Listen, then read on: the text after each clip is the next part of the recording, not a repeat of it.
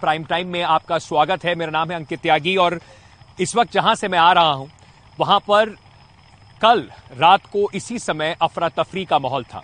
आज यहां पर शांति पसरी है, अंधेरा पसरा हुआ है, लेकिन कल जो हादसा मोरबी में जिस जगह पर मैं खड़ा हूं वहां पे हुआ वो दिल दहला देने वाला था। सबसे पहले मैं आपको बताना चाहता हूं काफी लोग यहां पर अभी भी मौजूद हैं। कुछ जो यहां पर देखने आए हैं जिस हादसे को लगातार वो टीवी पर देख रहे हैं, कुछ जो यहां पर कल भी थे और बाकी ऐसे लोग भी हैं जो यहां पर फौज के साथ हैं, नेवी के साथ हैं और सिविल एडमिनिस्ट्रेशन के साथ हैं जो यहां पर रेस्क्यू ऑपरेशंस में अभी भी काम कर रहे हैं। मेरे सहयोगी पवन आपको दिखाएंगे, ये मेरे पीछे मच्चू नदी है जहां पर ये हादसा हुआ, इसी के ऊपर वो 140 साल पुराना पुल है। अब उस पुल के ये अवशेष भर रह गए हैं। अगर आप अंधेरे में देख सकें तो इस पुल के सिर्फ ये अवशेष रह गए हैं क्योंकि ये पुल अब सिर्फ एक लोहे के तार पर टिका हुआ है। ऐसे दो तारों पर ये पुल, जिसको झूला पुल कहते हैं, ये टिका हुआ था। इसका अभी अभी मरम्मत करके 26 तारीख को इसे खोला गया और उसके बाद उस पर भी कई सवाल हैं, उन पर भी बात करेंगे। मैं आपको ये भी बताना चाहता हूं कि इस वक्त जो जानकारी हमारे पास है, ये जो आप यहाँ पर नाव देखेंगे, ये पीछे नाव दिख रही हैं, अब से कुछ देर पहले भारतीय नौसेना के जो डाइवर्स हैं, जो गोताखोर हैं, उन्होंने यहाँ पर अपना आखिरी गश्त इस पूरे यहाँ पर नदी में लगाई और कई घंटों की मशक्कत के बाद भी उन्हें अभी और कोई नया शव या कोई भी यहाँ पर हताहत हुआ व्यक्ति नहीं मिला। उसके बाद कम से कम नौसेना ने अपने आज के जो कार्यक्रम है, जो अपना आज का ऑपरेशन है, उसको बंद कर दिया है। सोच के देखिए कि कल शाम को 6:30 बजे जब ये पुल अचानक टूटा होगा, मेरे यहाँ से अगर आप देखें तो करीब 30 से 40 फीट की ऊंचाई है, उससे लोग इस सख्त धरती पर, इस सख्त जमीन पर आके गिरे। कई लोगों को इतनी चोट लगी कि उनका दम टूट गया। जो बीच में थे वो एक के ऊपर एक नदी में गिरे। कई लोग उससे बेहोश हो गए, मूर्छित हो गए और बेहोश होने के बाद पानी में डूबने से उनकी मौत हो गई। थोड़ी देर पहले मैं इस पुल के एक हिस्से पर था। ये जो हमारे पीछे एक अंधेरा है क्योंकि आप देख नहीं पाएंगे, महल नुमा जो आप आकृति देख रहे हैं, इसको दरबारगढ़ का हिस्सा कहते हैं। यही वो हिस्सा है जो टूटा था। इसके ऊपर एक निशानी है, एक 2 साल के बच्चे का 3 साल के बच्चे का जूता एक वहां पर मिला, पुल के बिल्कुल मुहाने पर। शायद अपने माँ बाप के साथ, अपने परिवार के साथ वो यहाँ पर रविवार की रात सैर सपाटे के लिए आया था। पता नहीं उसका क्या हुआ। हमारी सिर्फ यही दुआ है कि वो बच्चा शायद बच गया हो, लेकिन उसके जैसे और भी कई बच्चे थे। बताया जा रहा है कि 140 लोगों के आसपास जो इसमें हताहत हुए हैं, उसमें से कम 47 2 साल की उम्र से लेकर 18 वर्ष की उम्र तक के बच्चे थे। अब आप सोचिए उन परिवारों पर क्या बीती होगी। धीरे धीरे आपको पूरी कहानी बताऊंगा आज किस तरीके से पूरा ये दिन रहा, कल रात से लेकर अब तक की क्या अफरा तफरी रही, क्या कानूनी दावपेच रहे, सरकार क्या कह रही है और जो लोग जिन्होंने अपनों को खोया है उनका दर्द किस तरीके से आज मोरबी में बह रहा है, ये सब आपको बताएंगे। सबसे पहले शुरू करते हैं और आपको बताते हैं कल से लेकर अब तक की मोरबी के इस हादसे की कहानी।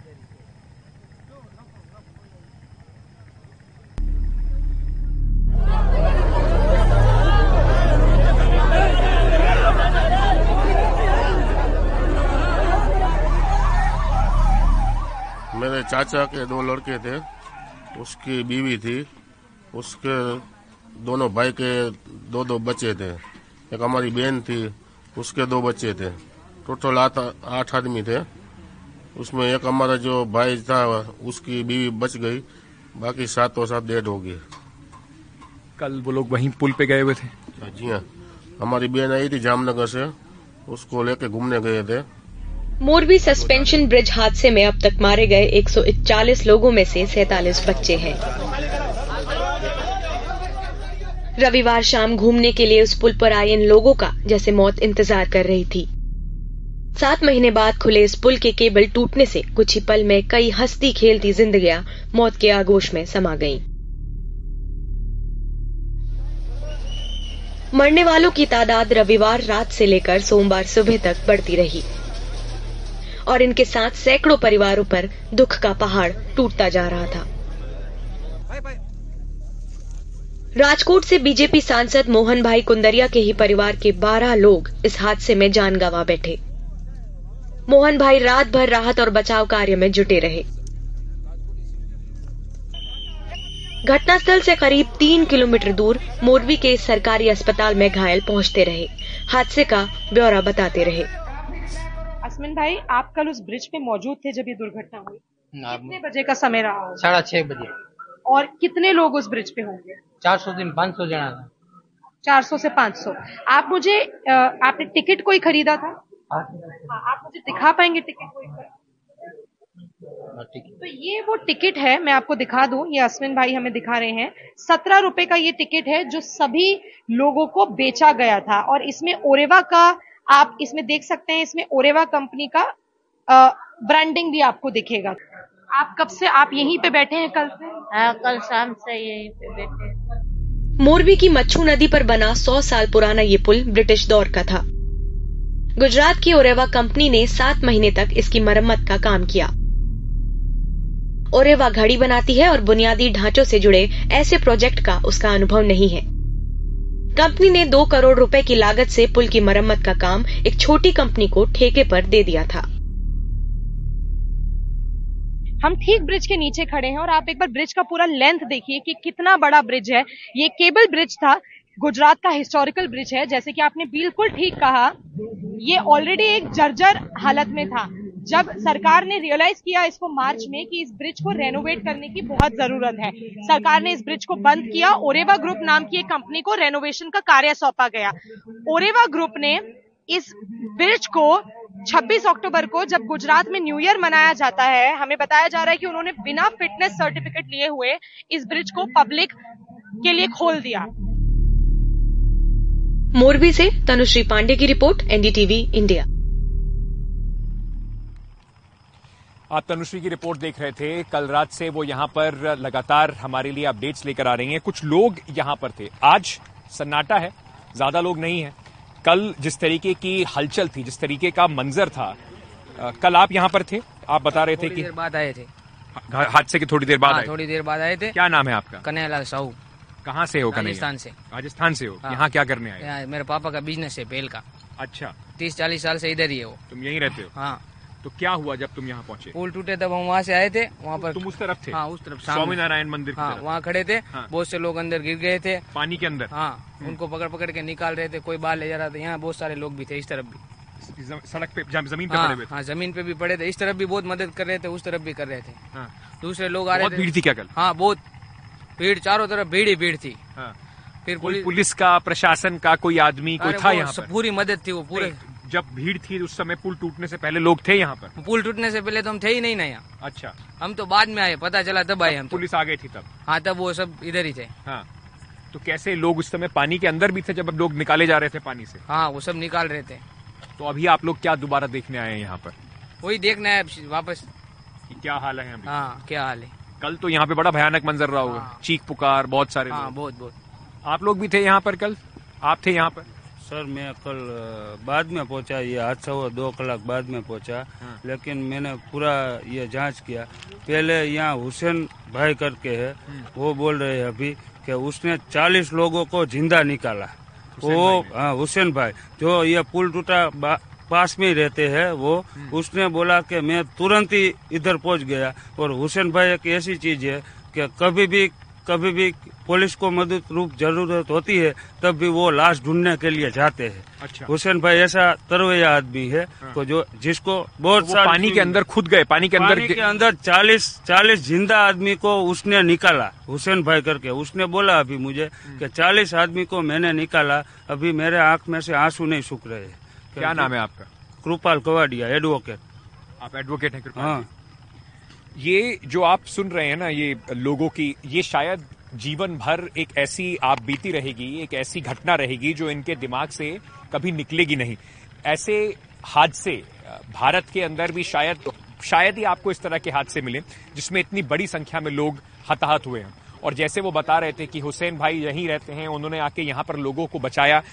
जिन लोगों ने ये कल घटना देखी उनके जीवन में ये घटना शायद एक अमिट छाप जरूर छोड़ जाएगी। बहुत सारे लोग ऐसे थे जिनके परिवार बाहर से, उनके रिश्तेदार आए हुए थे, ये बड़ा पुराना पुल था, बड़ा फेमस पुल था, इसकी अभी अभी मरम्मत हुई थी। कहा यह जा रहा है खोला गया था जनता के लिए। जब इसे खोला गया 5 दिन पहले तो कहा गया कि 10 साल तक चलेगा, कितने भी लोग आ जाएं। और कल जो भीड़ थी उसमें ऐसे कई लोगों के परिवार थे जो देखने आए। उसी में से एक परिवार शाह साहब का था। यहाँ से बस 500 मीटर की दूरी पर उनका घर है। उनकी बहन जामनगर से आई हुई थी और रिश्तेदार आए हुए थे। आज उन्हें घर वापस जाना था। जाने से पहले कल शाम को एक बार इस ब्रिज पर, इस पुल पर घूमने आना चाहते थे। 8 लोग घूमने आए, 7 जनाजे घर वापस गए, एक अभी भी अस्पताल में है। जो हादसा हुआ उसके बाद कुछ गलियां, कुछ पते ऐसे हो गए हैं जिसमें आप जब पूछते हुए, ढूंढते हुए लोगों को आते हैं तो पता चलता है कि जिसके घर में, इसके घर से 7 जनाजे निकले, अब वो घर शायद लोगों को, सबको रास्ते में पता चल गया है। वो घर सीधे आपको लोग रास्ता दिखा देते हैं। ऐसे ही मोरबी में जो कल हादसा हुआ उसमें एक परिवार है जिसके ऊपर इतना बड़ा दुख टूटा, इतना बड़ा कहर टूटा। क्या नाम है सर आपका? सामद मतलूब साहब। आपके परिवार के 7 लोग कल आपने खो दिए। कौन कौन थे आपके रिश्तेदार में, परिवार कौन थे? मेरे चाचा के 2 लड़के थे, उसकी बीवी थी, उसके दोनों भाई के 2 बच्चे थे, एक हमारी बहन थी, उसके 2 बच्चे थे। टोटल 8 आदमी थे। उसमें एक हमारा जो भाई था उसकी बीवी बच गई, बाकी 7 डेड हो गई। कल वो लोग वहीं पुल पे गए हुए थे? जी हाँ, हमारी बहन आई थी जामनगर से, उसको लेके घूमने गए थे। आज वो जाने वाली थी तो कल उसने सोचा कि चलो घूम के आते हैं। वो सब 8 जो थे, 4 बच्चे थे, 4 बड़े थे, उसमें 4 बच्चे और 3 जो थे बड़े, वो सभी देहांत हो गया सभी का। उन्हें मुश्किल हुई ढूंढने में? उनको मुश्किल तो बहुत हुई, बहुत परेशान। हाँ बहुत। हाँ जी, 50-60 दिन घूम रहे हैं, पूरा परिवार घूम। 50 से भी ज्यादा था। हमारा जो समाज था, समाज भी पूरा था। हमारा कुटुंब के 50 आदमी थे, सभी सब उसको ढूंढने में लगे थे। और सभी हॉस्पिटल पे, सुबह 6 बजे तक सब हॉस्पिटल पे थे सब। 4 बजे जो एक लाश बाकी थी वो 4 बजे मिली, फिर हम यहाँ घर को सबको लेके आए सबको। गुस्सा है, गम के साथ साथ क्या, किसको जिम्मेदार मानते हैं? गुस्सा तो बहुत था जो ये पुल बंद था, और उसने जो, जिसने जो रखा हुआ है उसने 2 करोड़ में उसको रिनोवेशन किया, तो उसकी जो कैपेसिटी है उससे 3-4 गुना आदमी को टिकट उसने दे दिया।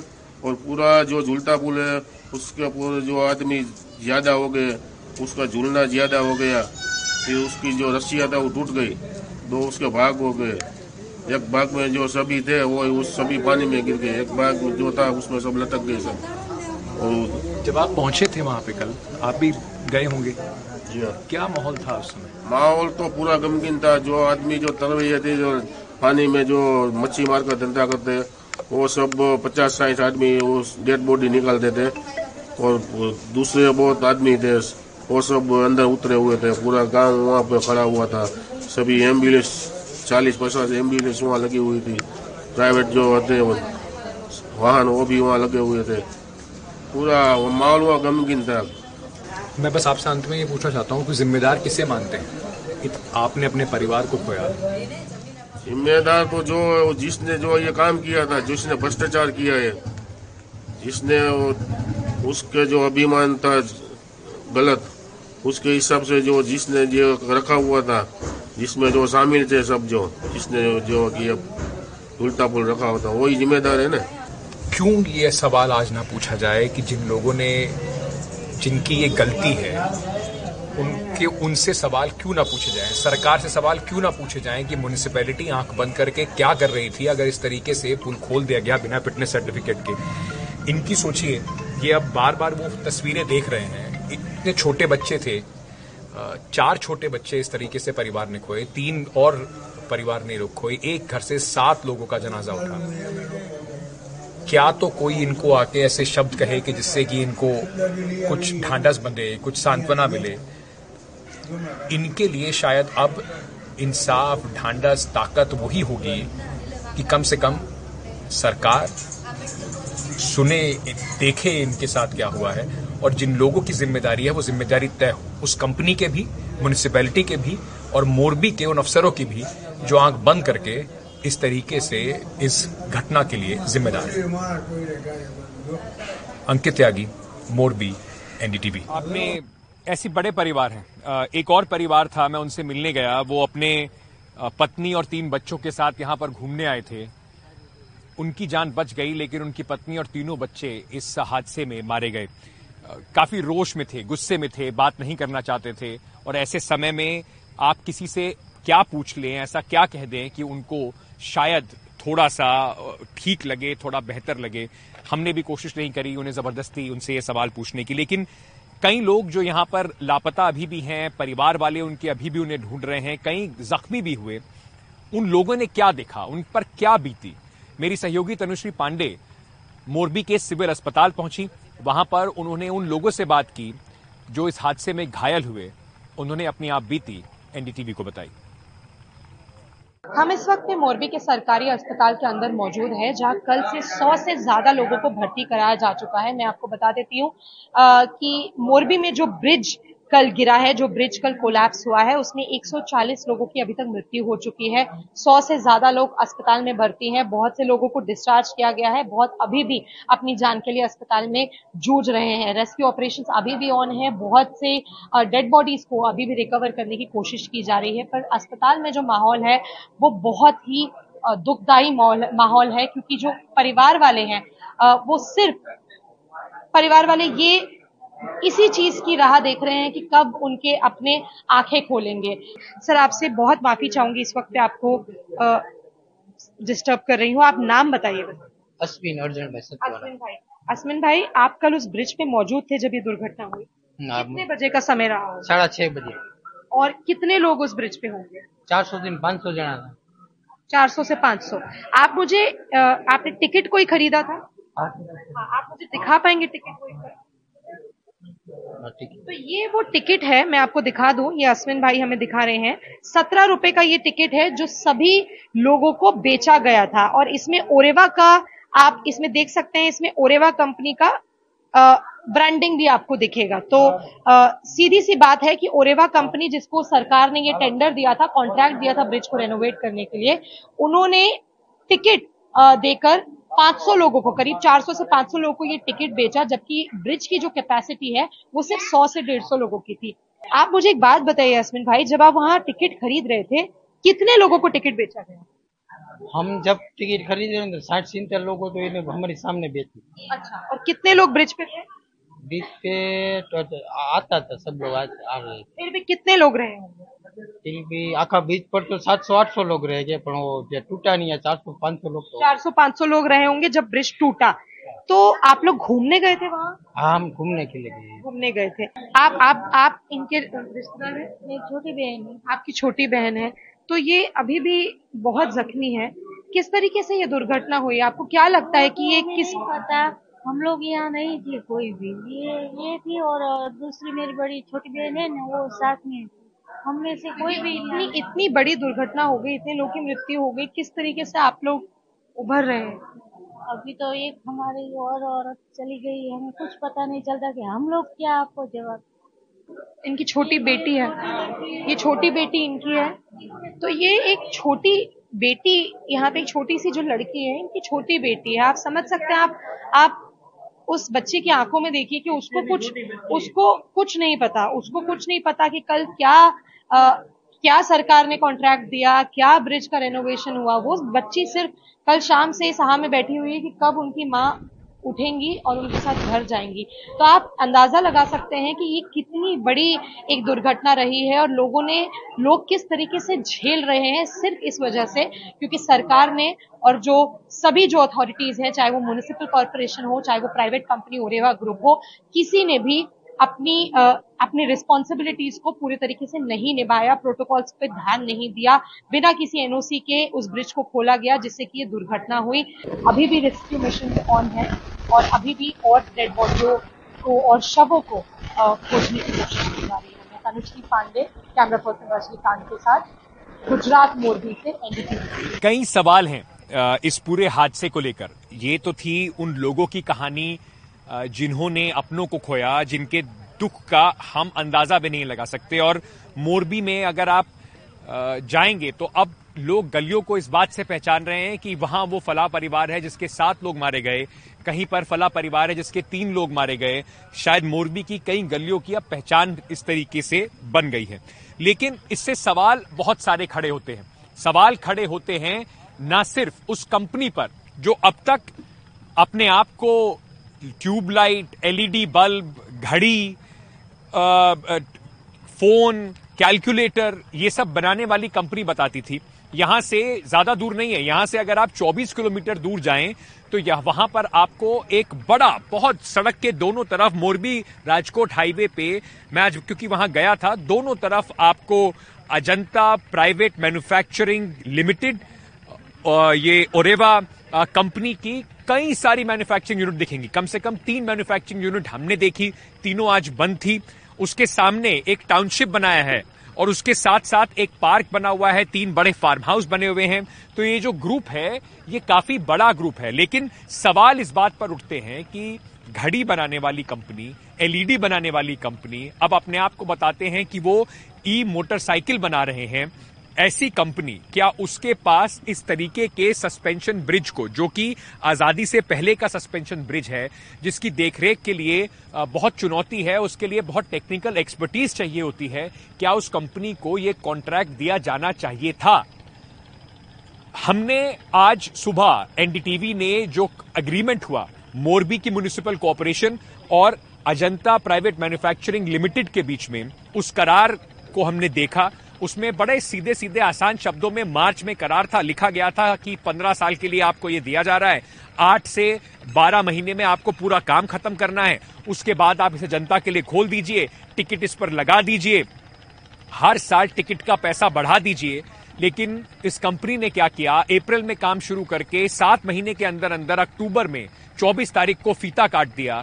कहा, बड़े बड़े दावे किए कि अब ये अगले 10 साल तक मजबूत रहेगा। 26 तारीख से लोगों को टिकट देकर इस ब्रिज पर, इस पुल पर आने दिया गया। इतनी भीड़ रविवार को पहुंची कि इस पुल के जो हिस्सों को, जो तार को, जो मेन वायर को उन्होंने ठीक तरीके से रिपेयर नहीं किया था या नहीं बदला था, वो इस वजन को सह ना सका और ये पुल टूटा। और इतनी ऊंचाई से कुछ लोग इस जमीन पर आके गिरे, कुछ डूबकर इस नदी में अपनी जान गंवा बैठे। हमने इसको पूरी पड़ताल की, लोगों से बातचीत की। क्या निष्कर्ष निकला इस रिपोर्ट में? पिछले हफ्ते मोरबी सस्पेंशन ब्रिज के फिर से खोले जाने की ये तस्वीरें। ये हैं जयसुख भाई पटेल और उनका परिवार। जयसुख भाई उस फर्म ओरेवा के प्रमुख हैं जिसने इस पुल की मरम्मत करवाकर 5 दिन पहले 26 अक्टूबर को उसे फिर से खोल दिया था। ओरेवा नाम की उनकी कंपनी घड़ी, कैलकुलेटर, एलईडी लाइट्स और ऐसे अन्य सामान बनाने के लिए जानी जाती है। ये ओरेवा कंपनी का मैन्युफैक्चरिंग हब है और ये बड़ा बोर्ड कहता है कि ये कंपनी घड़ियां बनाती है, अलार्म क्लॉक्स बनाती है, टेलीफोन बनाती है, कैलकुलेटर बनाती है, CFL बनाती है, पर कहीं पर भी ये कंपनी पुल बनाती है या उनकी मरम्मत करती है ऐसा ना तो दिखाया गया है, ना ही उसके बारे में कोई जिक्र है। बड़ा सवाल यही है कि बिना टेंडर के क्यों एक ऐसी कंपनी जो घड़ी बनाती है, जो CFL बनाती है, उसको ये पूरा कॉन्ट्रैक्ट दिया गया। पुलिस ने सस्पेंशन ब्रिज हादसे में जो FIR दायर की है उसमें कहा गया है कि जिन व्यक्तियों या एजेंसियों को इस केबल ब्रिज के मरम्मत, रखरखाव और मैनेजमेंट का काम सौंपा गया था उन्होंने मरम्मत और रखरखाव का काम ठीक से नहीं किया। जैसे उन्होंने पुल का ठीक से क्वालिटी चेक नहीं किया और उसकी उचित देखभाल और मैनेजमेंट नहीं किया। इस गंभीर लापरवाही और गैर जिम्मेदारी के चलते 26 अक्टूबर 2022 को ये पुल जनता के लिए खोल दिया गया, जबकि ये आशंका थी कि ऐसा करने से लोगों को चोट लग सकती है और मौत भी हो सकती है। इसी कारण कई लोगों को जान गंवानी पड़ी। ये पुल तब टूटा जब एक पुराना केबल जो मरम्मत के दौरान बदला नहीं गया था वो लोगों के बोझ के आगे टूट गया। इससे एक झटके में पुल पर खड़े करीब 300 लोग सीधे नीचे नदी में गिर गए।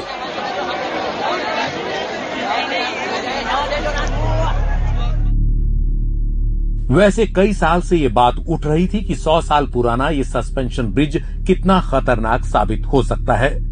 एनडीटीवी की जांच में कई बातें सामने आई हैं। पिछले हफ्ते ही ओरेवा के मालिक ने एक प्रेस कॉन्फ्रेंस में कहा था कि उनकी कंपनी ने पुल की नए सिरे से मरम्मत का काम एक छोटी कंपनी को सौंप दिया था, जिसमें 2 करोड़ रुपए की लागत आई।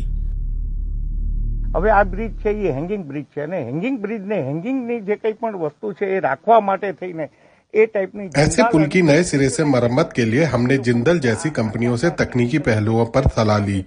तकनीकी जरूरत के मुताबिक पुल के लिए सामान मंगवाया गया। प्रकाश भाई की कंपनी भी इसमें शामिल थी, जिन्होंने 2007 के भूकंप के बाद मरम्मत का कुछ काम किया था। हमने नए सिरे से मरम्मत का काम उन्हें दिया और इसका पूरा बजट करीब 2 करोड़ रुपए आया। हमने पुल की 100% मरम्मत कर दी है। जे कई डेमेज हतो त्यारे भी हमने रिपेयर करूं एने ज आपेलू ने अंदाजे 2 करोड़ रुपया नी आसपासना खर्चे 100% रिनोवेट हमें लोगों करेलू छे। ओरेवा कंपनी को एंट्री फीस लेकर पुल का प्रबंधन 7 साल के लिए करना था। ये फीस हर साल बढ़ाई जानी थी। कलेक्टर कचेरी, कलेक्टर श्री मोरबी, मोरबी नगर पालिका, मुझे ठीक एग्रीमेंट याद नहीं है। हम अगले 7 साल में हर साल 1 से 2 रुपए बढ़ाएंगे। हमारी कंपनी ऑपरेशन, मेंटेनेंस और लाइटिंग संभालेगी। लाइटिंग के लिए हमने अहमदाबाद की एक कंपनी को जिम्मा दिया है, जो जल्द ही रात के लिए सेटअप लगाएगी। लाइटिंग नो बधु काम अमे लोको अहमदाबाद नी एक कंपनी ने आपेलू छे, जे धीरे-धीरे चालू करवामां आवशे। ओरेवा कंपनी के मालिक का दावा था कि मरम्मत के बाद पुल अगले 8 से 10 साल चल जाएगा, लेकिन वो 1 हफ्ते भी नहीं टिक पाया। हैरानी की बात यह है कि मरम्मत करने वाली कंपनी को खुद इस पुल की मजबूती पर संदेह दिख रहा था।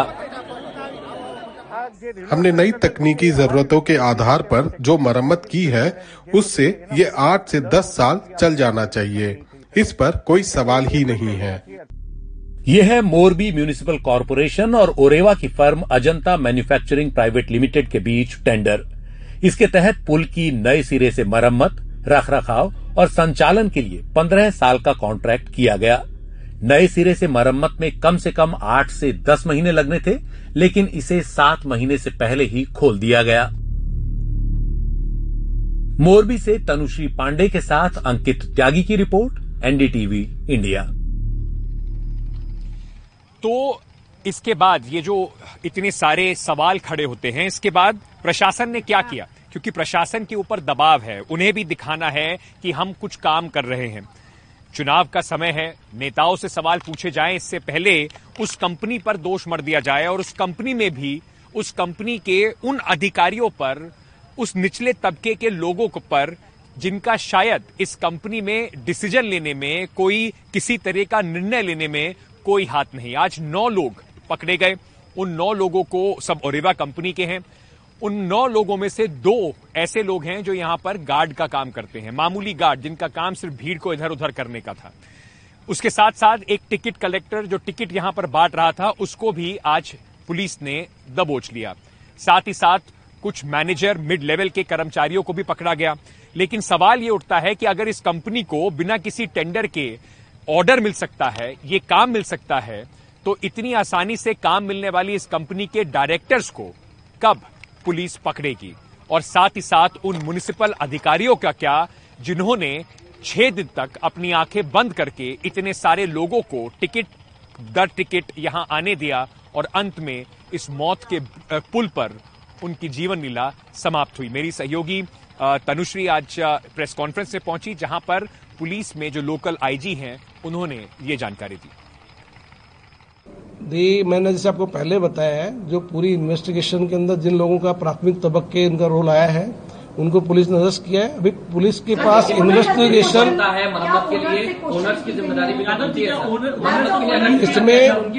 इसमें जिसकी जवाबदारी बनेगी, उसके विरुद्ध में पुलिस द्वारा भविष्य के अंदर जैसे जैसे स्टेटमेंट आएंगे, एविडेंस इकट्ठे होंगे, पुलिस द्वारा पकड़ा लिया जाएगा।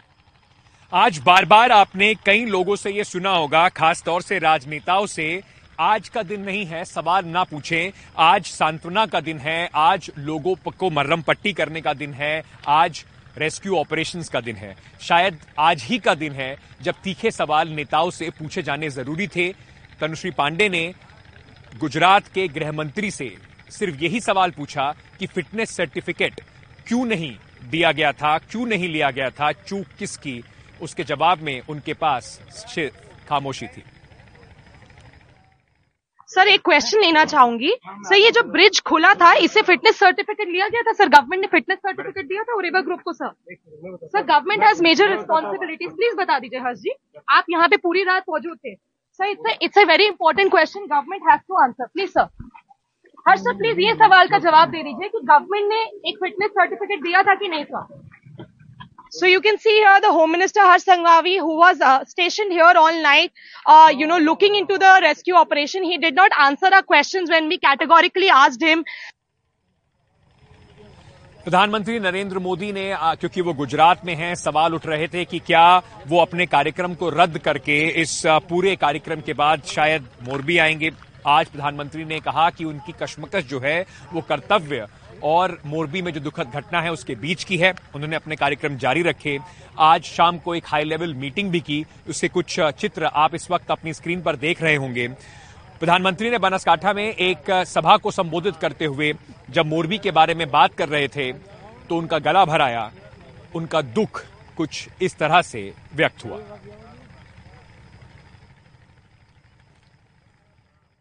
काले मोरबी में आ भयंकर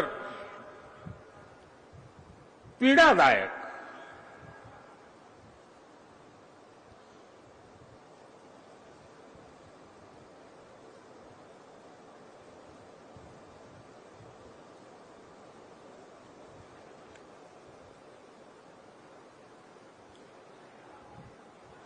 मन बहुत व्यथित हूँ। दुविधा में तो क्या विकासના કામો છે, બનાસકાંઠામાં પાણીનું મહાત્મ્ય કેટલું છે હું જાણું છું। કાર્યક્રમ કરું કે ન કરું, પરંતુ આપનો પ્રેમ, આપના પ્રત્યેનો મારો સેવાભાવ અને કર્તવ્યથી બંધાયેલા મારા સંસ્કાર, એના કારણે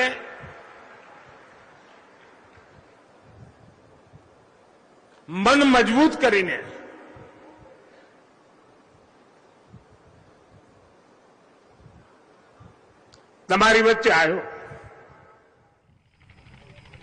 प्रधानमंत्री नरेंद्र मोदी एक तरफ भावुक थे, वहीं राहुल गांधी से जब ये सवाल पूछा गया कि मोरबी की घटना के लिए आप किसे जिम्मेदार मानते हैं, उन्होंने इस पर राजनीति करने से मना करते हुए कहा कि ये समय लोगों को सांत्वना देने का है, ना कि ब्लेम गेम का।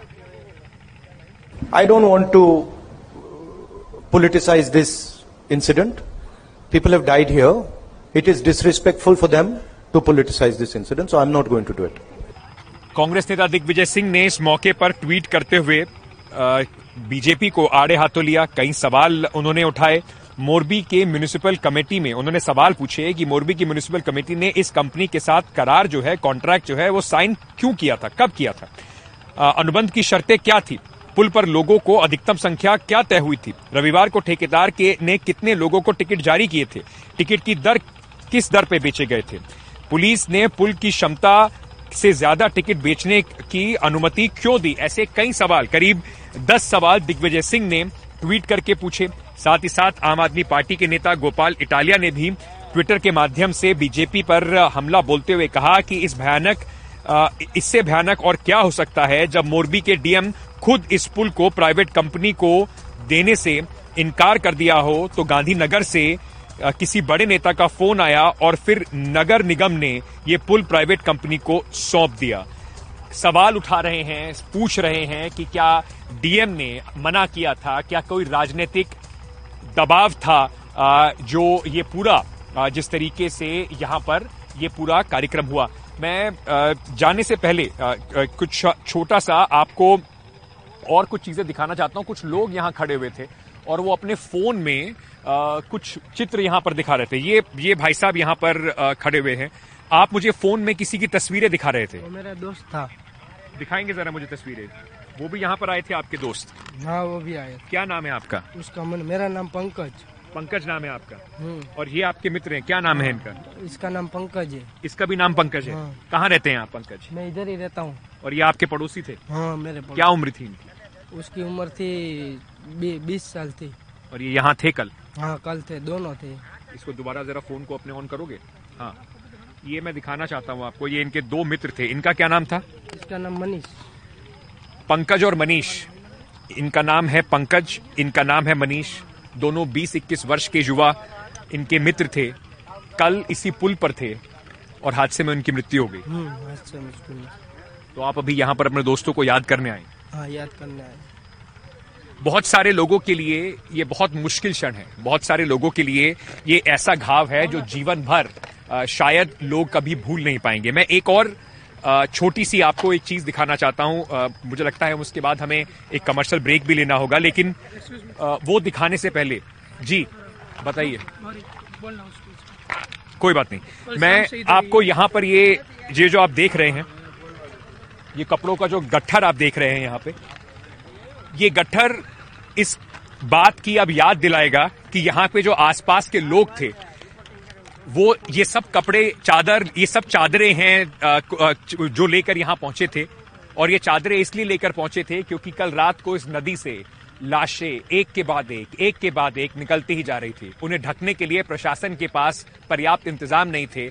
आसपास के लोगों के हाथ में जो आया वो इकट्ठा करके इस पुल के नीचे यहाँ छोड़ गए कि और लाशें निकलेंगी तो उन्हें ढकने के लिए कम से कम कफन तो यहाँ मिल जाएगा। ये है मोरबी की जो लोग हैं, इस पूरे शहर के जो लोग हैं, उनके आंसुओं की कहानी। छोटा सा एक ब्रेक ले लेते हैं, वापस आते हैं और आपको उसके अलावा प्राइम टाइम पर देश की और दुनिया की बाकी खबरें भी बताएंगे।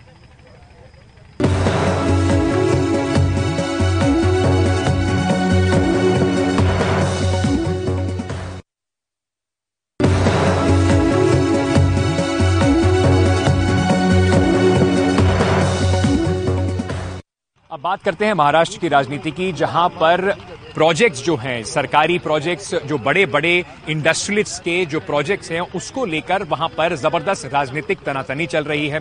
आदित्य ठाकरे ने आरोप लगाया है कि नई शिंदे फडणवीस की जो सरकार है उसके आते ही कई सारे बड़े इंडस्ट्रियलिस्ट अपने अपने प्रोजेक्ट्स, अपने अपने बड़े जो उनके मंसूबे हैं इन्वेस्टमेंट के, वो महाराष्ट्र से बाहर लेकर जा रहे हैं। वहीं देवेंद्र फडणवीस ने कहा कि उनके आते ही कई सारे हजारों करोड़ के नौकरी वाले देने वाले प्रोजेक्ट्स महाराष्ट्र में वापस आ रहे हैं। उन्होंने उद्धव ठाकरे सरकार की नाकामी को गिनाते हुए कहा कि अब ये सरकार निर्णायक है।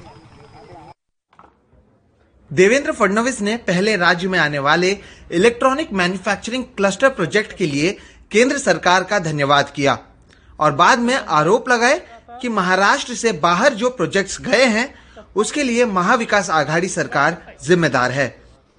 जो प्रकल्प मार्च 21 में ही गुजरात चला गया, जिस समय महाराष्ट्र में उद्धव ठाकरे जी की एमवीए की सरकार थी, आज बताया जा रहा है कि वो प्रकल्प हमारे समय गया है। सैफरान का जो प्रकल्प 1 साल पहले शुरू हो गया वो बताया जा रहा है, जो हैदराबाद गया वो बताया जा रहा है कि हमारी सरकार में गया। एक प्रकार से महाराष्ट्र को बदनाम करने का षड्यंत्र महाविकास आघाड़ी के लोग कर रहे हैं। पिछले कुछ महीनों में 3 बड़े प्रोजेक्ट्स महाराष्ट्र से बाहर दूसरे राज्य में गए हुए हैं। राज्य में शिंदे सरकार आने के बाद से आदित्य ठाकरे राज्य के बाहर जाने वाले प्रोजेक्ट को लेकर हमलावर रहे हैं। पिछले महीने गुजरात सरकार ने वेदांता फॉक्सकॉन के साथ सेमीकंडक्टर बनाने के लिए करीब 1.5 लाख करोड़ का करार किया है।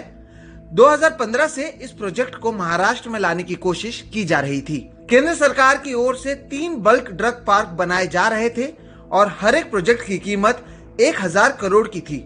इसके लिए महाराष्ट्र को एक प्रमुख दावेदार माना जा रहा था, लेकिन ये प्रोजेक्ट गुजरात, आंध्र प्रदेश और हिमाचल प्रदेश चले गए।